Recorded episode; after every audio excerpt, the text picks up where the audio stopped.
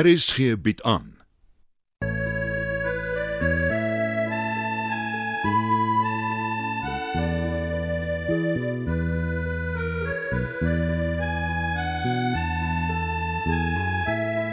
Het van Verlange Kraal deur Johan Becker.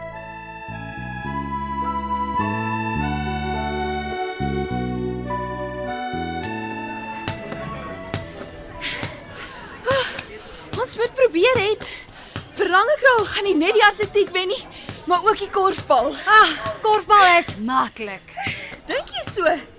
Ek raak nog ons moeg. Dis omdat jy nie fiks is nie. Ag, bog, twak en onsin. Ek is fiks. Goed, goed. Kyk wat doen ek met hierdie bal. Hemel. Ah, Dis ongelooflik. Ah, en net om jou weer te wys, doen ek dit weer. Ja,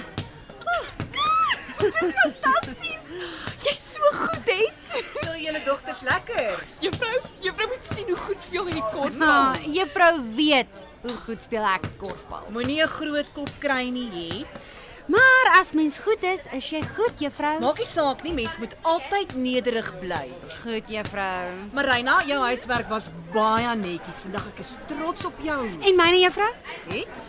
Ek moet erken, ek was verbaas, maar joune was ook netjies. O, daar ver kom die bus met die sportkinders. Ek sal sommer vir dit huis toe vat, Marina.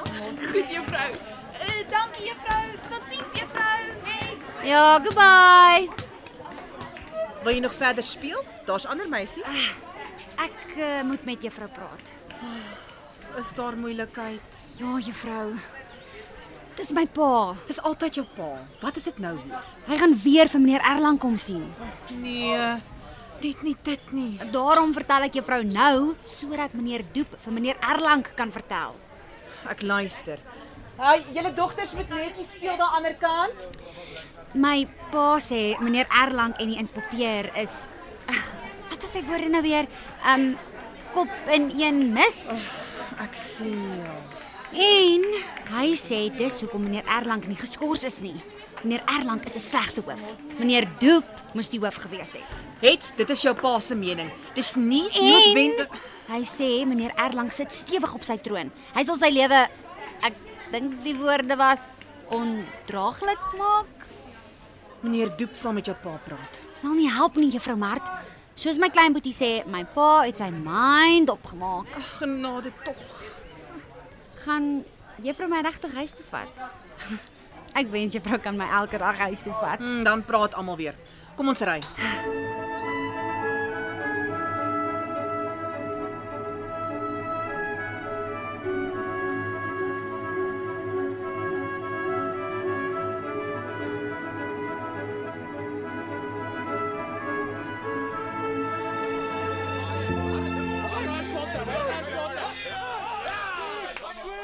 Mooi so, Dawie. Julle ouens moet luister, kyk na Dawie, moenie slap lê nie. Ons is miskien nie die beste rugby skool nie, maar ons kan probeer. Toe, agterlyn. Wakkel. Kom, kom, kom. Reg, julle kan maar ophou. Tyd's verby, Dawie. Dawie, Ja meneer. kan ek jou gou sien? Ja meneer. Reg meneer. Die res kan maar gaan stort. Kom saam klaskamer toe, Dawie. Maar die skool is lankal uit meneer. Ja, maar stap saam met my. Kyk 'n bietjie hierna. Ek wil vreeslik graag met jou gesels.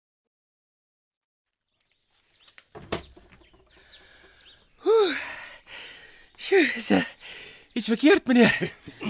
Kry eers jou asem terug, Dawie. Ooh, sjoe. Ja, maar ons het lekker gespeel meneer. Maar dit kan nog beter, né? Moet nooit self tevrede word nie. Mm, My pa sê ek gaan eendag vir die Springbokke speel. Senter. Ja, so jy hard moet oefen. Hoekom wil meneer met my praat? Dit gaan nou oor Het Heyberg. ja, dit gaan altyd oor Het Heyberg. Ek meneer. vertel jou solank, maar ek gee die opdrag môre in die klas. Ja meneer Doep.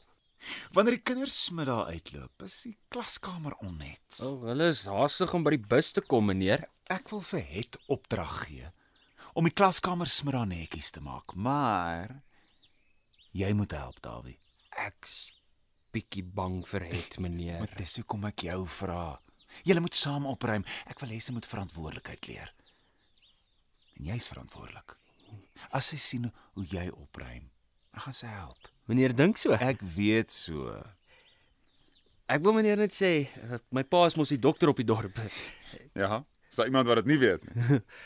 Meneer eh, ken vir mevrou Potgieter en mevrou Buys. Almal ken vir mevrou Potgieter en mevrou Bey. Juis meneer. Maar hulle gee my pa harde tyd. Ou moenie in anglisismes praat nie, Dawie. Nee, maar regtig meneer, hulle werk op sy senuwees. Ja, maar hoekom vertel jy my iets wat ek weet? Want ek het net nou verby juffrou Stols geloop, toe staan mevrou Buys daar. Jammer meneer, sy ruik soos talkpoeier en laventel. En ander duur parfuums wat jy nie ken nie. Ek ken daai parfuums meneer. My ma bestel dit uit Kaapstad. Wat is dit van mevrou Buys? Behalwe haar parfuum natuurlik. Sy en mevrou Potgieter het 'n afspraak met meneer Erlang gemaak. 'n Formele afspraak soos hulle dit noem meneer. Weet jy waaroor? Oor het meneer. Oei. Hulle sê sy beklei met Mina en Grietjie op die bus. Sy trek glo hulle hare. Sy moet die bus verbied word. Sy is tevore van die bus afgeskors. Maar ons weet meneer het gaan mooi praat met daai ooms met die grys pakke en die tannies met die byekorf Ja ja, die haarstyle. skoolraad. Ja, en, en toe word het weer toegelaat. En nou hierdie klagte. Maar is nog erger meneer. Wat kan erger wees? Hulle sê hulle gaan met die res van die ouers praat. Iets van 'n petisie meneer. En waaroor gaan die petisie? dat het permanent uit die skool geskort word. Ai, tog. En dat hulle gaan aanbeveel dat sy verbeteringsskool toe gaan. Dis mos 'n vreeslike plek, né, nee, meneer? Ja. dit gaan maar moeilik daar. Gaan net geskort word, meneer. Ek weet nie, Dawie. Ek weet regtig nie.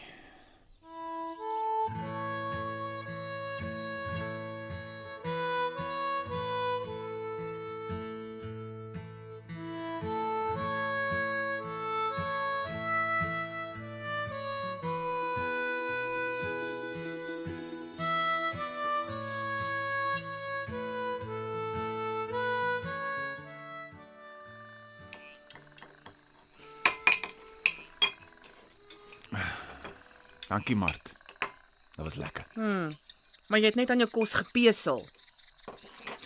Dis my beurt om skottelgoed te was. Nee, toe maar ek sal mits jy vertel wat verkeerd is en moenie weer sê jy wil pad gee uit die skool nie. Weet jy wat, Mart?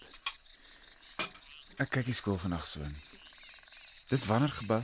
In die laat 1800s. En sy reputasie verbeter met rasseskrede. Toe ek vir 6 maande hoof was. Ek was gelukkig. En die mense hou van jou.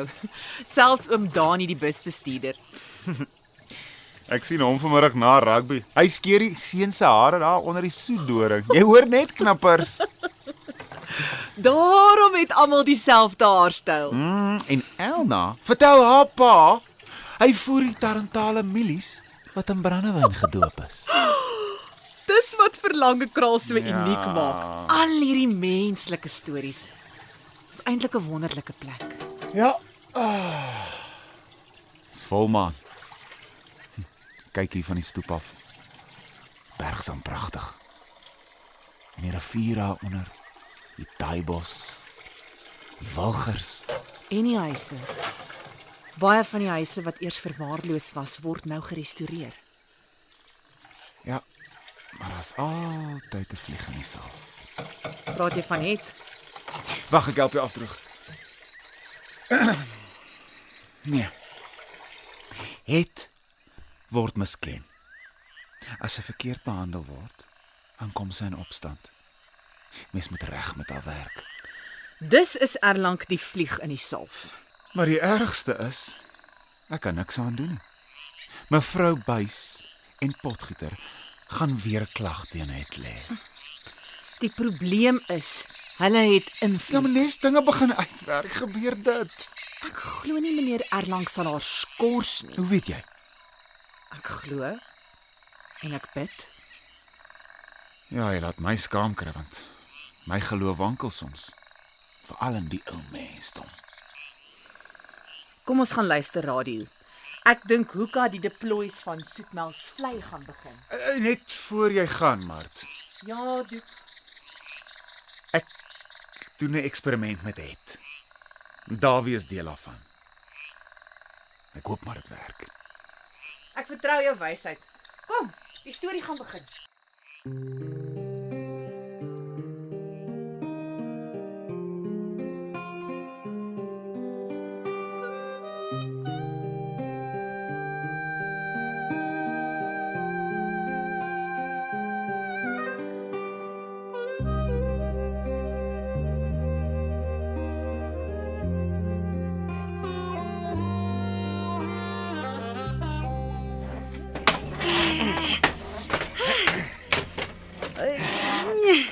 is reg.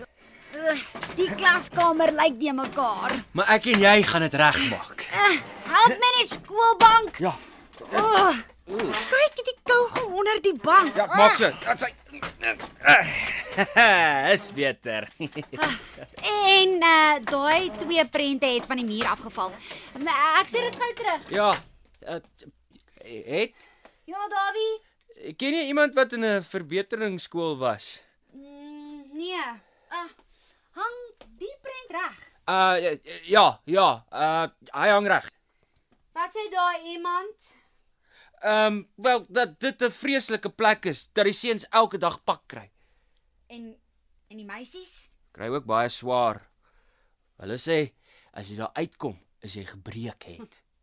Niemand sal my breek nie. Ehm, hang hierdie prent ook reg. Skuif bietjie links. Ja, so ja, is reg. Ek is te sterk om gebreek te word. Mm, Die probleem is as jy klaar is met verbeteringsskool, is die kans goed dat jy 'n misdadiger kan word. Nou wat help die verbeteringsskool dan? Ek Nou, weet nie. Ek vertel net wat ek hoor. Dink jy ek gaan 'n misdadiger word, Dawie? Nee, het jy sal nooit 'n misdadiger word. Wel, nou moet ons die swartbord skoonmaak Ja. en dan moet ons die borsels uitskit. O, ek hou daarvan as die kruit sulke wit spoorstof maak. uh, wat is dit? sien jy wie hier stil gehou het? Nee. Ek ken nie die motor nie. Dis mevrou Buys en mevrou Potgieter. En hulle is reguit op pad na meneer Erlang se kantoor toe.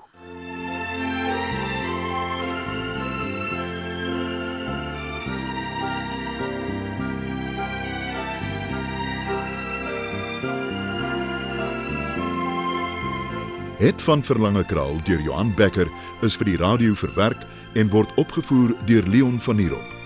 Dit word tegnies versorg deur Bankie Thomas. Die byklanke word behartig deur Evert Snyman.